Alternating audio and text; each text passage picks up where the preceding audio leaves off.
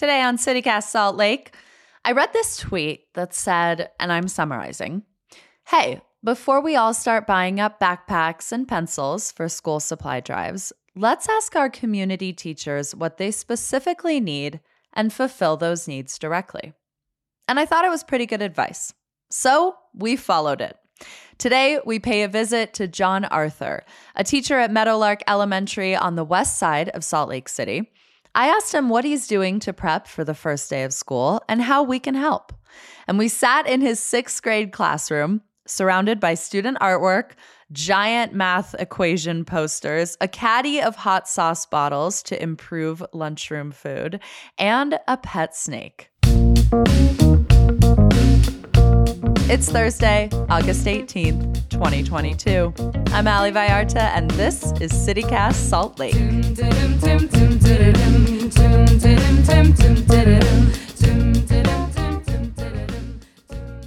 John Arthur, welcome to CityCast Salt Lake. Welcome back. Thank you. Uh, your name is, of course, John Arthur, but in this classroom, you're the captain. That's right. And I I could tell you why, but it would totally disappoint you. So just just you know appreciate the fact that kids show up already calling me captain because Yeah. they they've called me that since they were in kindergarten. And I have a little saying that I like to teach them: I am the captain, and you are my crew. You take care of me, I take care of you. I love that. And they're going to be showing up here in what, a couple weeks? Two weeks. Two Yeah, weeks. Yeah. And you haven't met your students yet, right? Or do you know some of them from just around? I know a lot of them. Hmm. I've had their big brothers, big sisters, their cousins. We're also doing um, home visits this Okay. week. And so I've had a lot of students coming into the building. I was out in the neighborhood driving around. Home visits is a cool thing. Yeah. Is that district wide or just for Meadowlark? It's a practice that we started at Meadowlark, I don't know, five or six years ago. But our, our current principal and our school community embrace it.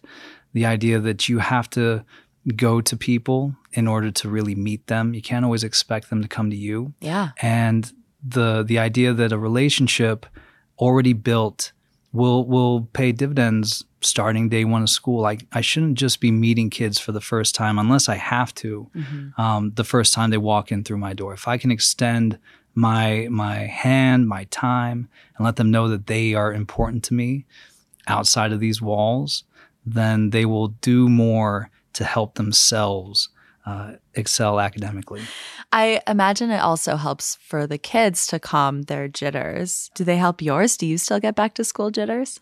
Oh, I don't know if I call them jitters. They're definitely butterflies. Um, I still get excited. I still get giddy. Yeah. I'm I'm about to start my tenth year, and I still have that feeling that I imagine musicians and other performers have, like just before they step out on stage. Once kids start walking in, it's easy, it's fun. But you know, working right now, I keep thinking about the students and and what kind of uh, problem they might have with ratios and and am I going to be am I going to be talking too much on the first day and only get through half of what I wanted to get through and like I'm I'm kind of a nerd about this stuff. I I I will practice, I will rehearse a little bit, but more than anything, I'm just excited.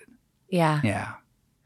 The last time you were on this show, it was just after school started 2021, back to school 2022. What's changed? A lot, you know. We were wearing masks back at the beginning of the school year last year. We were in this community still really feeling the effects of the pandemic. I had one of my students from the previous year, not right at the start of the school year, but pretty early, had her father pass away. And when you're trying to teach and you're a child trying to learn, but in the background, just swirling around you is this noise of sickness and death and, and you know, losing your job or not being able to pay a medical bill. It's it's added weight that makes learning harder. So this year, as I've been talking to the kids and their parents, they're they're happier. They're they're less anxious. Um, they're excited to come back. Okay, so you've told us about how much prep you're doing for this year. Can I ask you, because this is something I hear a lot about classrooms, teachers spending their own dollars on school supplies. Are you doing that? Have you done that in the past? I've done that for years. Since my first year of teaching, I've had a budget line in my in my family's financial plan that's been usually about a thousand dollars a year. That's for, a lot. It's a lot, especially early on. I I was first year teacher. I didn't make as much as I make now. Not that I make like a whole lot of money now, but right. Make more than I did. Yeah. And um and I would I would get really creative about how I would buy things. So for example, I provide each of my students with a water bottle. Hmm. That's that's not something that's typical, but it's something I, I value and I find important. And so I used to go to Dollar Tree and buy these water bottles, but they were awful and they would break, and then I'd have to go buy another one. And like 30 bucks ended up turning into, you know, 90 bucks. And I thought there's got to be a better way. So I went online and I ended up in my second year of teaching buying 2,000 water bottles bulk from China yeah. because I thought I'm going to be teaching for 30 years. Yeah, this is a great deal. And each of them, the unit cost was like 40 cents a bottle. And so I still have these bottles that that have lasted me 8 years later. That's just what you end up doing as a teacher when you think not just in terms of right now, but in terms of longevity in the career. Like yeah. right now with inflation as it is, it's it's especially hard for people who are just coming into the profession and they need things now that we didn't need back then, you know. Earbuds and Hmm. other, you know, styluses for their for their touchscreen laptops that that were paid for with federal money, you know. Yeah. The Living Traditions Festival is back in downtown Salt Lake City, May 17th through 19th. And this is when I come alive. It is so easy to sell me on three days of Washington Square and Library Square converting to a global food court. And this festival has truly been one of my favorites for years now. Living Traditions convenes the diversity of artistic traditions, food heritage, music, and art from the many cultures that have made Utah their home. You can expect everything from live music and dance to hands on workshops, a little shopping, Sundance film screenings, and Bohemian Brewery. There is something for the whole family, and it's free entry. Come celebrate all of the rich cultures that make up our community. Find more information on the festival and view the full program guide at livingtraditionsfestival.com or on Instagram and Facebook at SLC Living Trad. So then what what is on your list this year? Like what have you had to buy this year for how many students? This year, I am going to probably spend most of my money on things like food. Food cannot come out of the school budget. There's just a, a thing where I can't spend any of the money that I get from the school on on food. So anytime you've had a pizza party at school, anytime your teacher gave you root beer floats, your teacher bought those root beer floats. There's no Wow. one that helps you out with that. Good to know. Yeah. So if you're out there and you're having a root beer float paid for by a teacher, give them a give them a high five. Yeah. And beyond that, the things that I end up spending money on are, especially right now, things that my students need at home. Our school, in particular, through the pandemic, really took on the the identity of a community school. We have a food pantry here. We have um, toiletries and other supplies that people need. Um, so they didn't have to spend their money on those items. They could hopefully spend them on other things that would take care of not just the kids, but the parents too. Um, so I look at my school budget in a whole new way. It's not just about supplies in the classroom, it's about meeting the needs of children and families. And that is a dynamic challenge. And fortunately, we have members of the community who have uh, donated. I have personal friends who have donated to our school and to the Education Foundation here in Salt Lake.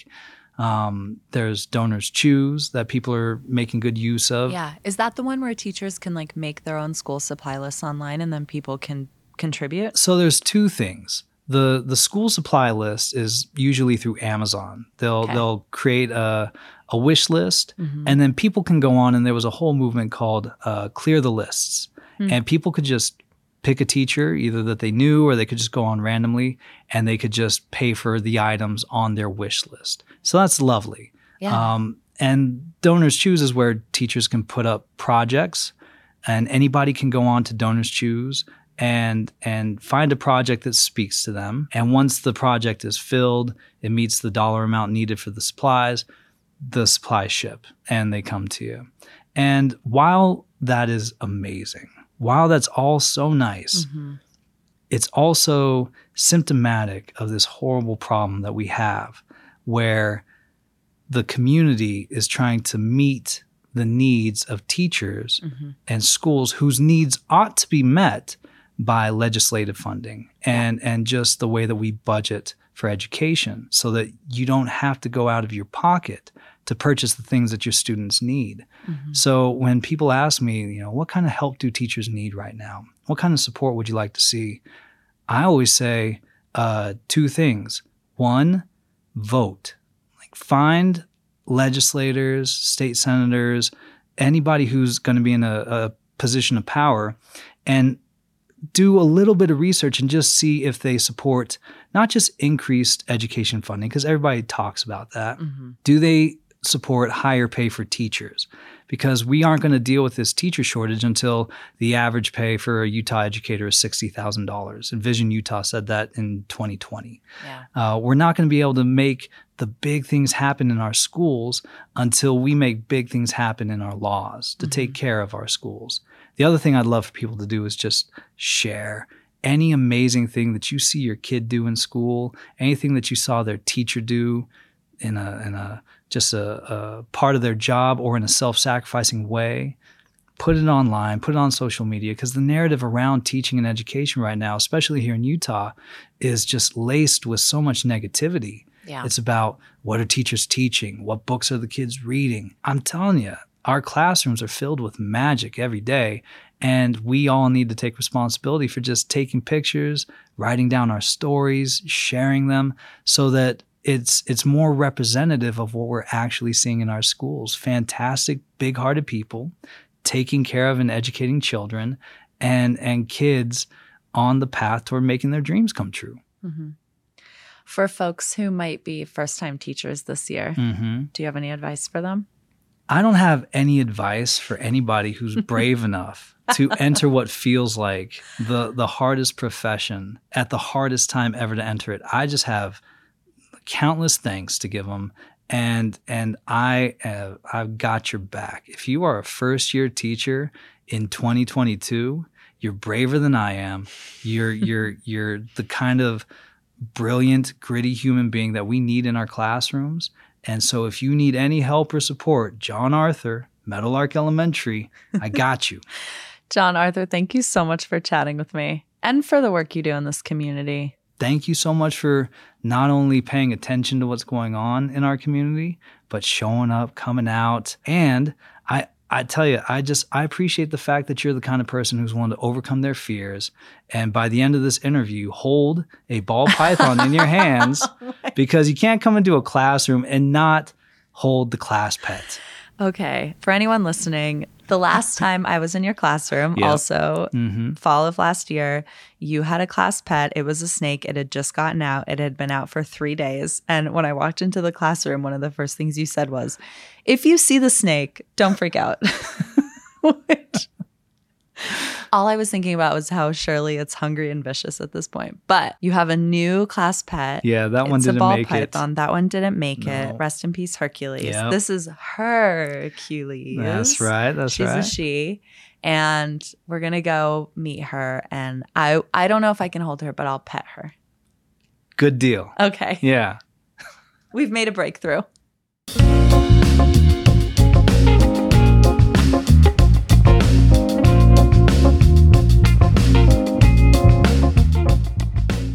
Few more things before we go. First, if you want to know if I was brave enough to hold the class's pet snake, you can find out on our Instagram at CityCast Salt Lake. To support John's classroom or another community classroom on Donors Choose or Clear the List, just follow the link in the show notes or in this morning's CityCast Salt Lake newsletter. And finally, the Utah legislature is in interim legislative session, which means they are meeting to set priorities for the full 45 day session in January of next year.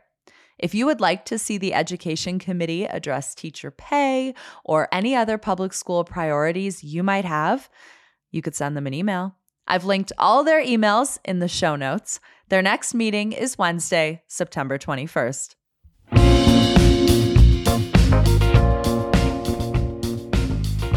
That's all for us today here on CityCast Salt Lake. Thank you for listening. We'll be back tomorrow morning with more from around this city.